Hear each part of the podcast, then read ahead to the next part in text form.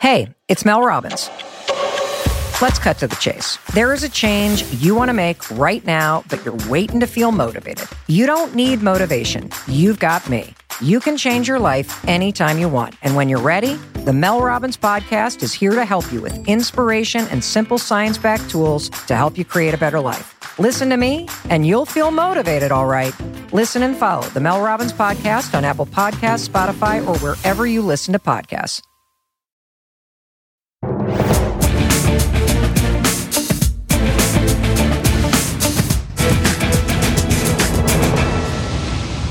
Good evening, everyone. We begin the readout tonight with breaking news. The Senate has voted 56 to 44 to proceed with the second impeachment trial of Donald J. Trump, with only six Republicans voting with Democrats that the trial is, in fact, constitutional.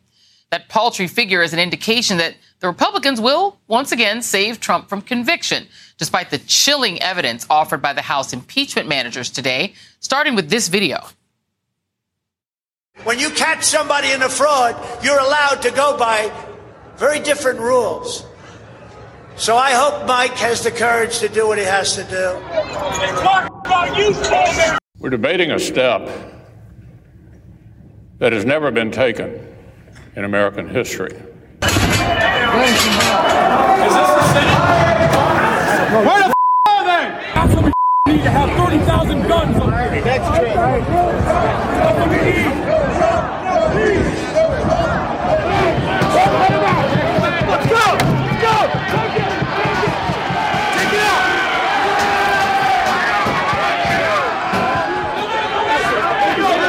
Use the shield! Use the shield! Use the shield!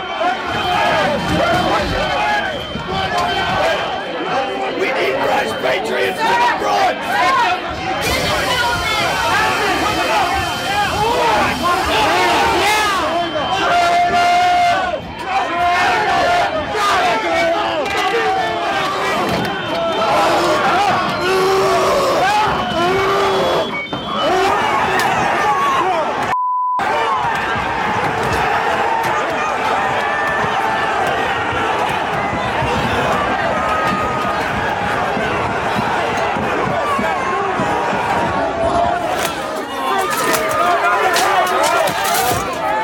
lies in your own cities, your own counties, storm your own Capitol buildings, and take down every one of these corrupt mother. This was a fraudulent election, but we can't play into the hands of these people. We have to have peace. So go home. We love you. You're very special. And that was just a small clip of the 13 minute video. And we urge you to watch it in full because that video is the case, open and shut, with Maryland Democrat Jamie Raskin, who's leading the push to convict Trump, outlining the dangers of giving presidents a free pass in the final month of their terms. Their argument is that if you commit an impeachable offense in your last few weeks in office, you do it with constitutional impunity. It's an invitation to the president to take his best shot at anything he may want to do on his way out the door, including using violent means to lock that door. In other words, the January exception is an invitation to our founders' worst nightmare. But it was the final moments of Congressman Raskin's remarks that reminded us precisely who exactly the witnesses and the frontline victims of the siege were on January 6th. The lawmakers themselves and their staffs, and in some cases, their family members. And for Raskin, that includes his daughter, Tabitha, and his son in law, Hank, who he had invited to witness the counting of the electoral votes the day the MAGA mob launched an assault on the heart of our democracy.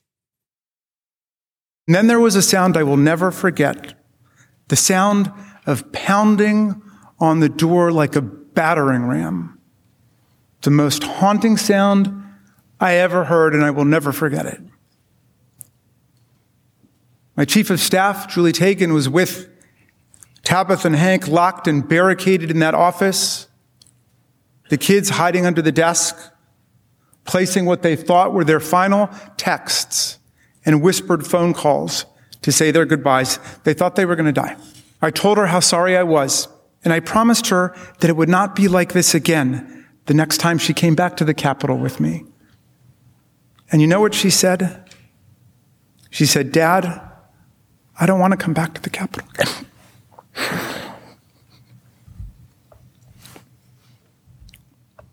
of all the terrible, brutal things I saw and I heard on that day, and since then, that one hit me the hardest. Joining me now is MSNBC Capitol Hill correspondent Garrett Haake. And, you know, I think everyone was sort of, if not sobbing, close to sobbing, listening to that presentation by Congressman Jamie Raskin. It was, it was a brilliant performance by all of the managers today. It's hard for me to imagine even Republicans who are dug in Trump loyalists, lapdogs to the former president, not being moved by that. But I was listening earlier to our coverage and I heard our friend Claire McCaskill say some of them weren't even watching some of them weren't even listening. The Marco Rubio was looking in his papers and doing other things. Is it possible? Are we are we are we living in a world where Republicans just ignored that presentation largely? I think a minority of them did. There are certainly some people like the Josh Hawleys of the world, uh, Rand Paul, who've said they just don't want to be here. They've totally turned their back on this proceeding. But I can tell you, for for everyone else, especially people who were physically here on January 6th, that was a powerful presentation. Both the video and the remarks from Jamie Raskin. But the point about senators ignoring pieces of the evidence was played out in the final vote tonight. I mean, we saw the result of a Republican Party that is largely dug in on this constitutionality question. I spent the last, I don't know, hour and a half, two hours since they concluded for the day, going around and talking to Republican senators about their vote.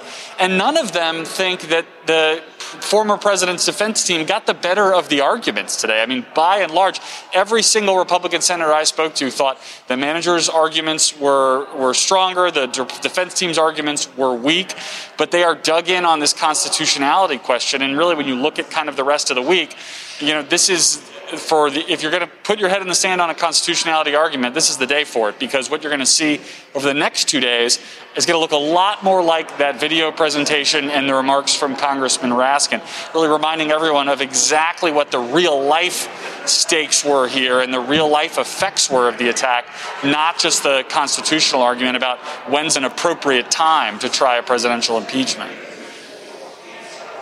Wow. Um I, I find it hard to believe that you could be dug in on a constitutional question and then also admit that the people who made the better argument on the constitutional question weren't right. Like that actually doesn't make sense to me, but you know, but well, we're talking about Republicans. Garrett well, Hayes.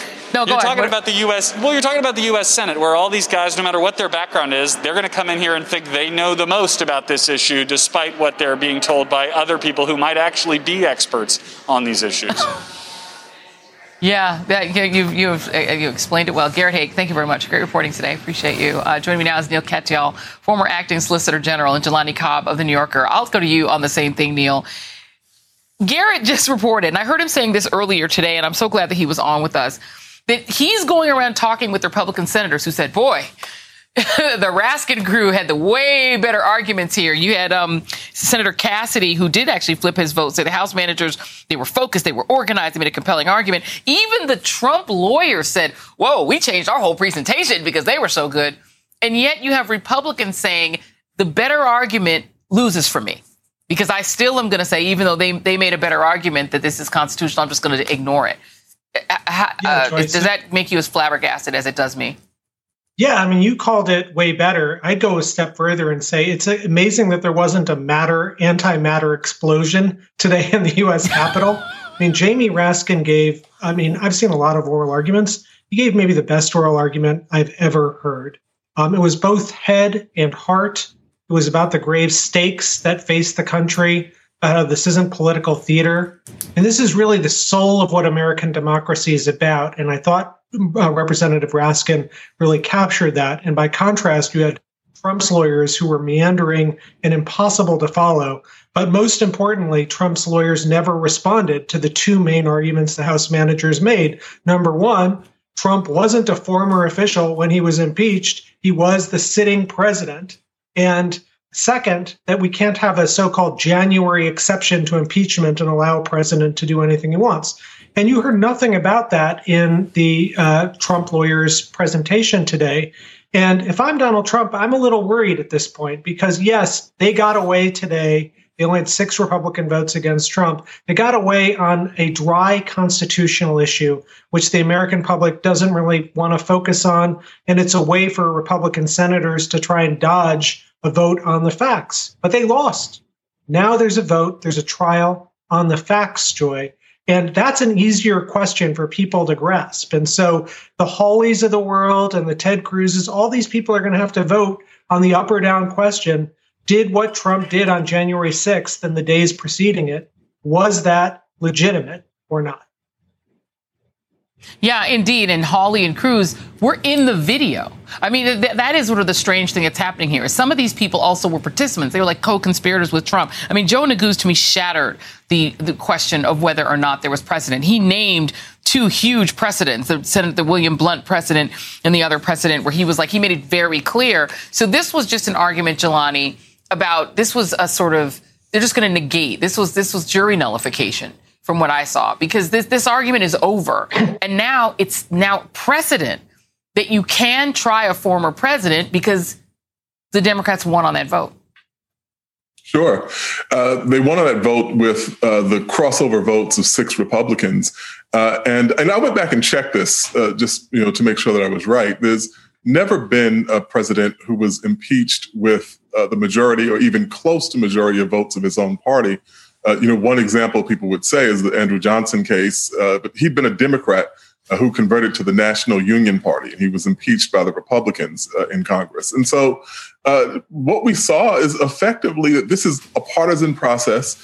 It has a limited capacity uh, to deliver justice in the way that we might associate, and almost a kind of baked in set of flaws that have been played out even more egregiously now at a point where we see hyper partisanship uh, but the, the other thing I think is worth remembering is that the six people who crossed over have said that it's constitutional to hold this uh, trial. That doesn't necessarily mean they're going to agree with the evidence that's presented. So the final tally might even be more meager than that uh, in terms of Republicans willing to say that you, you know, really shouldn't incite a mob to uh, lead to a deadly uh, attack on the United States Capitol. Yeah, it's you know, and we as we counted, just counting up the people who voted with the Democrats to make it bipartisan. It is now bipartisan.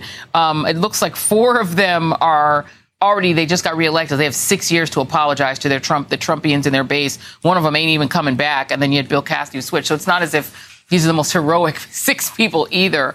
Um, you know, Neil, it, it, it seemed to me that the case was kind of over after the video, honestly you know, the case in chief about whether or not Trump incited the the mob is made was made in that 13 minutes. So I, I wonder if you could sort of preview for us what more could they possibly present in the case in chief because I feel like they kind of made the point today. I mean, the video was incredibly moving and powerful. But Joy, I would say left out some things, and I think on purpose because they're holding some things back and telling the story. So one thing it left out was the kind of you know December first Gabriel uh, Sterling statement. He's the Georgia election official who said, "Mr. Trump, stop this rhetoric. If you continue it, someone's going to get hurt, someone's going to get shot, someone is going to get killed," and you know, it's always easy to for Donald Trump's lawyers, well, maybe not for them, but for for most lawyers, to be able to take a statement that Trump made and make it look innocuous. But you have to read it in context and with as against that December 1st statement. So that's, I think, one important thing that we'll be hearing about. The other is we didn't hear a word about Liz Cheney today from the House. And that is really mm. striking. You know, what Liz Cheney said is, quote, what Trump did constitutes the greatest violation of his oath of office by any president in the history of the country. And so Jelani is, as usual, 100% right. This is the most bipartisan impeachment vote ever. But I do think that I, I, guess I disagree with him a little bit that you can take these six votes of Republicans and think of that as kind of the ball game because I think trials really do have a way of changing people's minds. And it's easier for the Republican senators to duck and cover on some dry constitutional issue today. It's just a lot harder when they when the video is played, when conspirator after conspirator is in federal court today saying, I don't blame me. I'm just doing what Donald Trump said. These are Trump's own people captured on video.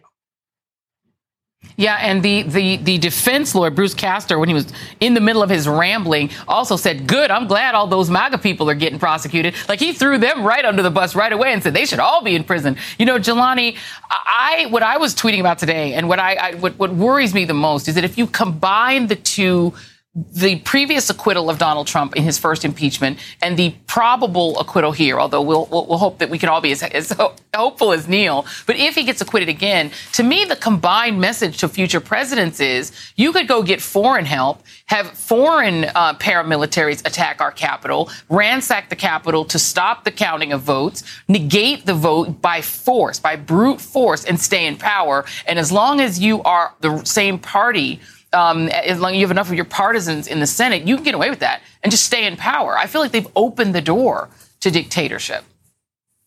Sure, they absolutely have. There's no question about that. And, and I'll say quickly to Neil, I really, really hope I lose this argument. I want uh, Neil to be right about this. uh, but the, the fundamental thing here is that uh, very little of what the Republican Party has done has been, uh, you know, thoughtful in terms of what the long-term prospects are. It has all been uh, the short-term sugar high of Trumpism. Uh, even when you think about the kind of electoral uh, logic that went after kind of doubling and tripling down on white identity politics at a point where white people are the smallest portion of the electorate that they've been. Uh, and so it doesn't make good political sense. Uh, it certainly doesn't make good sense in terms of preserving democracy. Uh, but this is the, the logical yield of the kind of thinking that we've seen predominate in the party of late. Yeah, indeed. It's to down to the point where one of the main arguments of the Trump defense lawyers is you're going to make those voters mad. You can't make Republican and white conservative voters mad. Their happiness is now also a legal principle. You didn't know that, Neil. We found out that right, today. Neil Katyal. it's the incredible Holt. Exactly. Well said. Uh, Neil Katyal, Jelani Cobb, thank you both very much.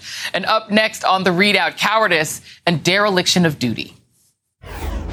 Mr. Cruz. Mr. Cruz, no. Mr. Hawley. Mr. Hawley, no. Mr. McConnell. Mr. McConnell, no. How can 44 Republicans look at the overwhelming evidence, having lived through the crime, and say, nope, nope, this impeachment trial is unconstitutional? Plus, what Trump was and was not doing as his loyal MAGA mob was trashing the Capitol. For one thing, he was proclaiming his love for those violent criminals. So go home. We love you. You're very special. The readout continues after this.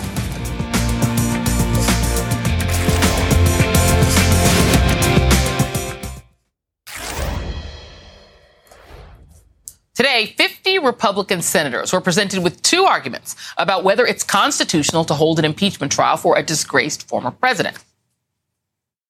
Presidents can't inflame insurrection in their final weeks and then walk away like nothing happened.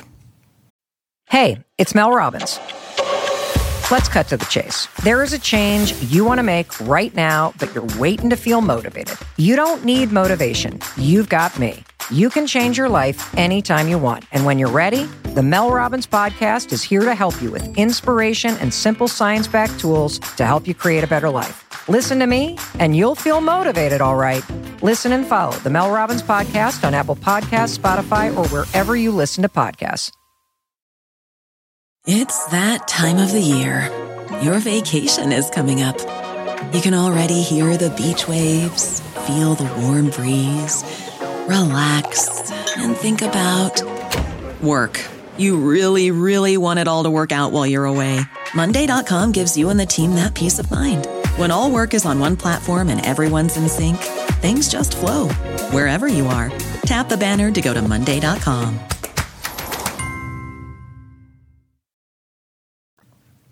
And yet, that is the rule that President Trump asks you to adopt.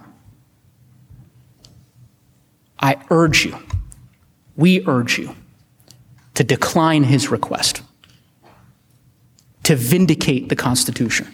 Under their unsupportable constitutional theory and tortured reading of the text, every civil officer who has served is at risk of impeachment if any given group elected to the House decides that what was thought to be important service to the country when they served now deserves to be canceled.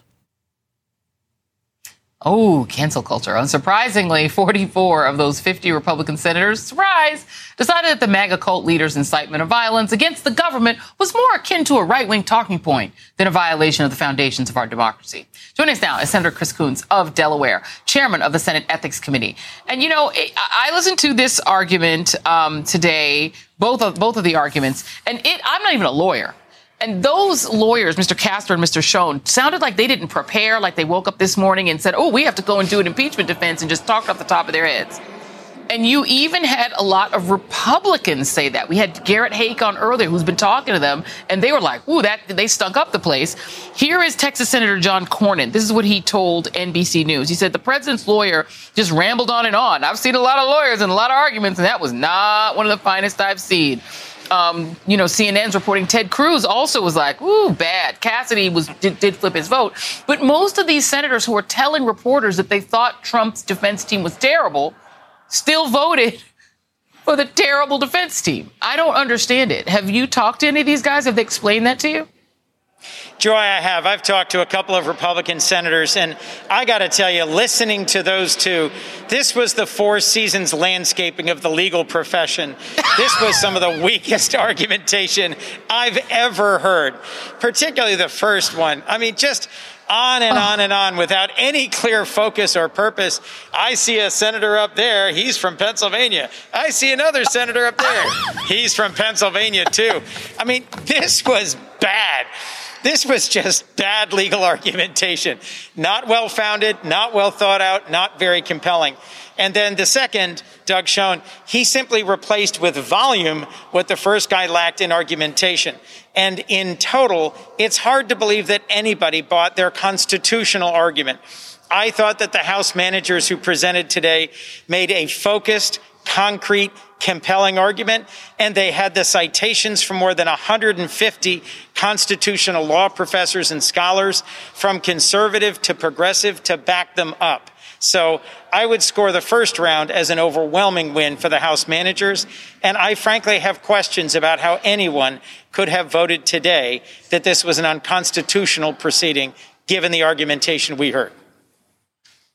I mean, they had a, a, top guy from the Heritage Foundation. They had Jonathan Turley. You know, they literally lined up conservatives. They they went to textualism, the original text of the Constitution. It, it was incredible that anyone could have voted the other way, but it, they did. You, you were sitting in the gallery. There's been some reporting that some of the senators weren't actually paying attention um, when um, Congressman Raskin gave this just eloquent, brilliant performance, and that they and when the video was being played. Could you see from where you are whether the Marco Rubios of the world, that Ted Cruz was in the video, by the way, um, and Josh Hawley was in the video? Were these guys watching the video? Well, one of my colleagues who I could see was just reading a book during the entire proceeding. Um, she'd brought a novel, I think, and was simply reading that. I found um, the video presentation of the events of January 6th gripping and compelling, concise, and frankly, chilling. And the idea that that should be our future, that it should be okay for a president on his way out of office to deploy the sort of um, incendiary rhetoric and to encourage the kind of violence that we saw here in the U.S. Capitol on January 6th that to me is just fundamentally unacceptable. And we need to keep at this. We need to keep working to find a way to hold Donald Trump and those who incited these riots accountable. You know, I've, one of the things I found remarkable about Mr. Schoen's argument was that Democrats are doing this because they don't want to face Donald Trump on a future ballot. And I'm thinking to myself, yeah, they want to keep him from running for president again because he he sparked an insurrection against our government. We wouldn't say, you know, a foreign terrorist leader should get to come back into the United States and do it a second time. I didn't understand that. How do you go forward and serve with people on the other side of the aisle, including people like Josh Hawley and Ted Cruz, who may see a precedent in this that they could use should they get to be the next Donald Trump? Are you concerned about serving essentially with insurrectionists.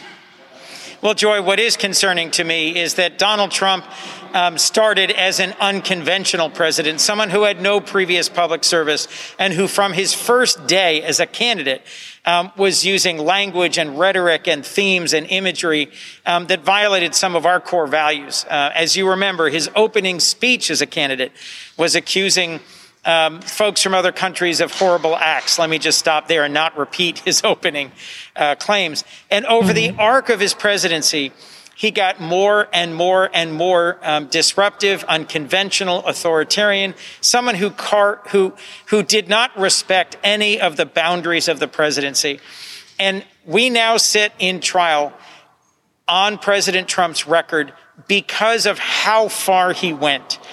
If we fail to hold him accountable this time, I absolutely agree with you. One of my core concerns is that one of my colleagues running for president in 2024 will simply improve on President Trump's performance and will move forward this idea that a president is unconstrained by the limits of the Constitution, doesn't have to respond to requests or subpoenas from Congress, doesn't have to respect the traditions of the office, can simply disrespect and disregard journalists, jurists, and our civil society traditions. We are, I think, in some ways, reaping the whirlwind from having failed to convict President Trump in the, in the impeachment trial of a year ago which made him feel more and more comfortable doing whatever it took to try and hang on to power after the 2020 election. If we fail to hold him accountable in this impeachment trial, I think the precedent we set is a terrible one for our democracy and for democracy globally. Indeed, Senator. We would be one corrupt local official away from sort of a president for life. You're absolutely right. It is dangerous, whether it's Trump or a, a smarter version of Trump. Um, Senator Chris Coons, thank you so much for being here uh, this evening. Really appreciate your time. And still ahead, what Trump was doing and saying during the deadly siege and what he wasn't. We're back after this.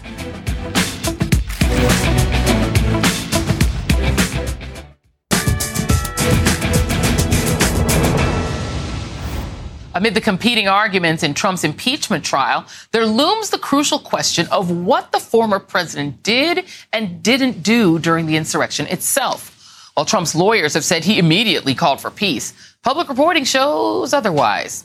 As we all know, thousands of MAGA devotees descended on Washington at Trump's behest to stop the so called steal.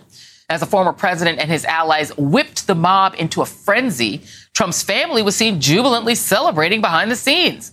The Washington Post reports that a permit filed for the event explicitly said there were no plans for an organized march from the ellipse. That didn't stop the former president from directing the mob to the Capitol anyway. We're going to walk down to the Capitol and we're going to cheer on our brave senators and congressmen and women. And we're probably not going to be cheering so much for some of them. So let's walk down Pennsylvania Avenue. As the siege unfolded on live TV, the former president was reportedly enjoying the spectacle from the comfort of the White House. Quote, Trump watched with interest, buoyed to see that his supporters were fighting so hard on his behalf. Even as the mob converged on the Senate chamber, the former president was still scheming to overturn the election. He called Senator Tommy Tuberville to ask him to slow the certification of the vote. Then, instead of turning down the temperature, Trump directed the mob's anger toward his own vice president. He tweeted, Mike Pence didn't have the courage to do what should have been done. That tweet spurred calls in real time to hang Mike Pence, just minutes after the vice president had narrowly escaped with his life. Meanwhile, lawmakers trapped in the building begged for immediate help from the White House. But they struggled to get through to the president, who was too busy watching fiery TV images of the crisis unfolding around them to act. The only thing Trump seemed to object to was that the mob was low class, according to New York Magazine. Under pressure from lawmakers, aides pushed Trump to intervene before someone was killed. But he was not initially receptive, according to the Post. After dragging his feet for 90 minutes, he finally acquiesced, issuing two rather unconvincing calls for peace on Twitter. And even then, he had not wanted to include the final instruction to stay peaceful. But it was clearly too little too late anyway. As the violence continued, Trump reportedly made no, no effort at all to reach his own vice president. In fact, it was Pence who approved the order to deploy the D.C. National Guard, according to the New York Times. That's because Trump initially rebuffed and resisted requests to mobilize them. It was only after the Capitol siege had gone on for more than three hours that Trump finally, finally told the mob to go home. But unbelievably, he still repeated the lies that fueled the violence in the first place and told the insurrectionists that he loved them. This was a fraudulent election, but we can't play into the hands of these people. We have to have peace. So go home. We love you. You're very special. You've seen what happens. You see the way others are treated that are so bad and so evil. I know how you feel. But hours later, a single tweet from the disgraced former president would reveal that his begrudging calls for peace were disingenuous at best. And that is coming up next. At 6 p.m. on the night of January 6th, as the sun set on a broken Capitol, Trump remained unbothered. As the wounded were being treated and the death toll continued to mount, the 45th president tweeted one more time Instead of firm condemnation, he defiantly implied that Congress deserved what it got because they dared to deny him his imaginary victory. Here is what he tweeted. Here are the things and events that happen when a sacred landslide election victory is so unceremoniously and viciously slipped away, stripped away from great patriots who've been badly and unfairly treated for so long. Go home with love and in peace. Remember this day forever. Oh, we will. We will. Donald. For more, I'm joined by Philip Rucker, senior Washington correspondent at the Washington Post, and Michael Beschloss, NBC News presidential historian. Um, interesting set of tweets by um, the ex-president. I want to start with you, Phil, Philip, because there is, there is a great question that one of my senior producers really made a great question this morning. We were on our morning call, and he was like, "Here's the thing: we know a lot about what happened on one six. We know very little about what Trump was doing at the key points in it. There are stories that he was enjoying it, that he was, you know, that it was like he was thinking, oh, great, my people are fighting for me. But do we have a real, very specific tick-tock of what he did? Because he sure as heck wasn't sending the National Guard. Hey, it's Mel Robbins. Let's cut to the chase. There is a change you want to make right now, but you're waiting to feel motivated. You don't need motivation. You've got me. You can change your life anytime you want. And when you're ready, the Mel Robbins podcast is here to help you with inspiration and simple science backed tools to help you create a better life. Listen to me, and you'll feel motivated, all right. Listen and follow the Mel Robbins podcast on Apple Podcasts, Spotify, or wherever you listen to podcasts. Well, you're right about that, Joy. We don't have a minute by minute tick-tock of what he did, but my colleagues and I uh, did a lot of reporting on this over the last month and, and have learned that the president was watching it all on television, as you might expect. He enjoyed what he was seeing to some degree. He saw these, according uh, to Senator Lindsey Graham, who I interviewed about this, he saw them uh, as his allies in his journey, uh, these insurrectionists he had to be pleaded with by Ivanka Trump, by uh, House Minority Leader Kevin McCarthy, uh, by others around him in the White House over the course of several hours to finally issue that statement telling them to go home. And even when he did so, he added that we love you. Uh, you know, words of encouragement from the president to his followers. Ultimately, he liked that they were waving his banner, his flag. They were fighting for him and and exhibiting the sort of uh, in his mind and fight uh, that he didn't see from uh, from other allies, including Vice President Pence, who, of course, constitutionally was not able to do anything to overturn the election. Well, and that is a key question I have for you, Phil, because it, the question is whether he liked it as spectacle, that it just was a demonstration, that he had lots of fans that were willing to fight for him and get violent for him and you know, knuckle up for him if he wanted them to, or did he actually, for per your reporting, did he actually think that this was going to work, that this would basically by force cause the certification to stop and to not happen and to have himself installed? Well, he at least thought that this would be a delay in the certification, and of course it was because the Congress uh, had to to disperse. I mean, they were taken to secure uh, secure rooms to to stay away from the violence, and so to that end, uh, Trump had a, a short victory because you know he wanted this process to be delayed. That's why he he wanted his supporters to march on the Capitol and cause a disruption, and that's what he saw. But what he took in watching on television was really the spectacle. He liked the fight, he liked the drama, and he liked seeing his supporters, uh, you know, really going to extremes on his behalf. According to our report, you know, and Michael, this is yeah, absolutely. Well, my, uh, Michael, I'm so glad that you're here because this brings me to, I mean, you have said what he said, which is we should never forget this. And I agree. We should never, ever forget what happened on January 6th. Because what seems to me is that if a foreign terrorist leader was doing the exact same thing, we would be very clear that they were inciting an attempt to overthrow Absolutely. our government. And a president who saw an attempted siege of our Capitol, a successful, I should say, siege of our Capitol, behaves in a certain way. You'd think, right? You've written Presidents yeah. of War, which is a fantastic book, by the way. Um, how would it, how varied from the way normal presidents act when there is an attack on our country is was Trump? Completely. You know, Joy, if you and I were having coffee a year ago and you said, "What is the worst thing that a president can possibly do?" I think pretty close to it would be to incite an insurrection that could lead to assassinations, a hostage crisis, the suspension of a presidential election, and possibly the fracturing of our democracy. I think Trump was trying to create chaos, hoping against hope that he could hang on to the presidency by his fingernails. And maybe in the midst of this chaos, who knows, you know, use martial law or use the tremendous powers of the presidency to somehow win himself or, or hang on to a second term in office and avoid legal problems and criminal and financial problems that he now faces. The other thing, Joy, is today is a historic anniversary.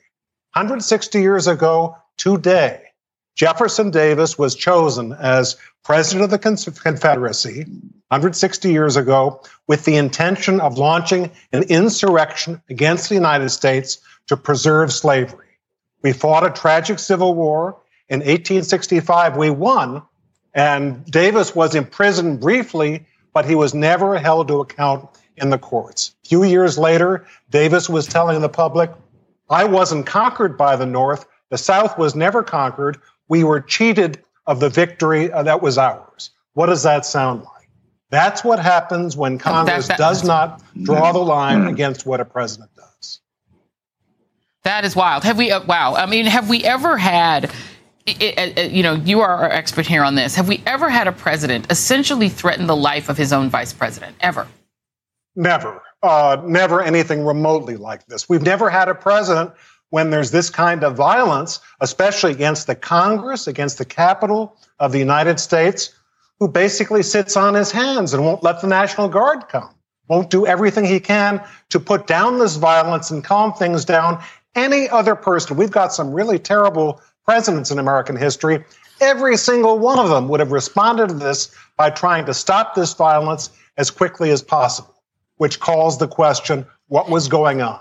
We need a presidential, we need congressional, we need legal investigations into January 6th to find out how much Donald Trump was behind this, how much he may have financed it. And, you know, Phil, the, the, that leads us to the next piece of this because it doesn't look like he's going to be convicted. Republicans are too dug in on his side. But are people around the president, former, his former aides, the people who were around him, concerned that this is a political trial? That's what impeachment is. It's political.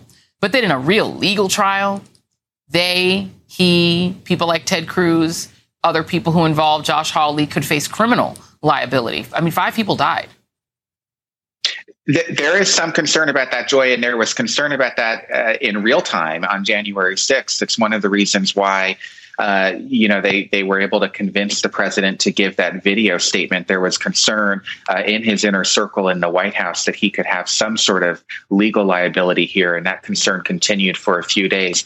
There doesn't seem to be urgency behind that, in part because the Biden uh, administration has not shown uh, much interest and has, has in a way signaled uh, that they don't intend to prosecute uh, the former president Donald Trump, and, and so there's there's less of a feeling uh, right now that he's in some sort of legal jeopardy. But certainly, uh, if if the winds change and and the Justice Department came for him, he would have some real vulnerabilities here. Wow, what a what a what a time to be alive. Phil yeah, Rucker, Michael Beschloss, thank you both for being here. Indeed, thank you, Joy. You both. Uh, and while we're watching Cheers while we're watching the second impeachment trial of the former president. It is a reminder, especially during this Black History Month, of the first impeached president, Andrew Johnson, whose racism emboldened him to circumvent our nation's democratic process. Johnson fired his Secretary of War, Edward St- Edwin Stanton, who supported Reconstruction measures to aid former slaves and whose job it was to see it done. But Johnson wanted leniency for the former Confederate states and feared the power of free black men and women in America. Johnson's racism and corruption left our country worse off than how he found it. Remind you of anyone? Stay with us. Watching someone use an American flagpole, the flag still on it, to spear and pummel one of our police officers ruthlessly, mercilessly, tortured by a pole with a flag on it that he was defending with his very life. People died that day. Senators, this cannot be our future. I'm joined now by Massachusetts Democratic Congresswoman Ayanna Pressley. And Congresswoman, it is always great to talk with you. Thanks for coming back to the show. And I, I have to ask you this question. There are a lot of people out there, mostly people sort of on the right, who are saying we need unity. Unity, it's time for unity. I wonder how even inside of Congress you can find unity with people who could hear that presentation, that emotional, factual, historically based presentation and say, eh, you know what, I'm going to vote for the guys who gave a rant, a rambling rant that made no sense even to Republicans. I, mean, can you, how do you serve with people who think that that's okay? Revisiting the events of January 6th today, those video images, uh, were traumatic. Um, that day was traumatic for Congress, for Capitol staff, for journalists, the entire country. And to see those images uh, played out today was a thrilling reminder of that day. I don't know how anyone, I mean, Donald J. Trump's legacy will be one of tyranny and death and insurrection. And anyone who does not speak out against that, anyone who does not honor their oath of office, their constitutional duty, and do that with solemnity and responsibility, they are complicit, and that will be their legacy too. So they will simply have to live with that. But I am grateful for brave patriots like that of my colleague, Congressman Raskin. He reminds us of how personal this trial is for so many of us. And we cannot simply turn the page. Joy, the reason why this insurrection could occur is because of the emboldening of the flames of white supremacy, hurtful rhetoric and policies by Donald J. Trump, perpetuating a big lie. He is culpable. Members of Congress are culpable. And those senators who did not vote to impeach are also culpable. And they must be taken to account. This is as much about accountability as it is prevention. This is as much about securing the Capitol from a further breach as it is about securing the nation. White supremacy is a threat to every American and to our democracy. And Donald J. Trump needed to be impeached so that he is barred from running for public office ever again. This Democratic majority led House has twice impeached him. Now we must, uh, the Senate, you know, they have responsibility. And then we must expel those members who have aided and abetted this insurrection and continue to investigate. And then root out the scourge and the evil that is white supremacy, that is supported by systemic and structural racism. And that's why we have to go bold in our response to mitigate the hurt the American people are experiencing, Joy. These events are traumatic, but the hurt that they've been experiencing because of this global pandemic is also traumatic. Yeah. You know, Congresswoman, I think about the fact that, you know, as we're playing these images back again, you know, there's some guy waving a Confederate flag inside of our Capitol. That didn't even happen during the Civil War. There are people waving um, the Trump flag instead of the American flag. You had some guy walking around in a Camp Auschwitz shirt. And then you, as a black woman in Congress, are pushing to get relief that they're going to get, that those people are going to benefit from your hard work that you, from your advocacy, they're going to get those checks too. I don't know how complicated that feels for you. You're in this fight not for them, obviously, but does that ever, does that sort of dichotomy ever strike you? You're fighting for those people are going to probably benefit from your hard work.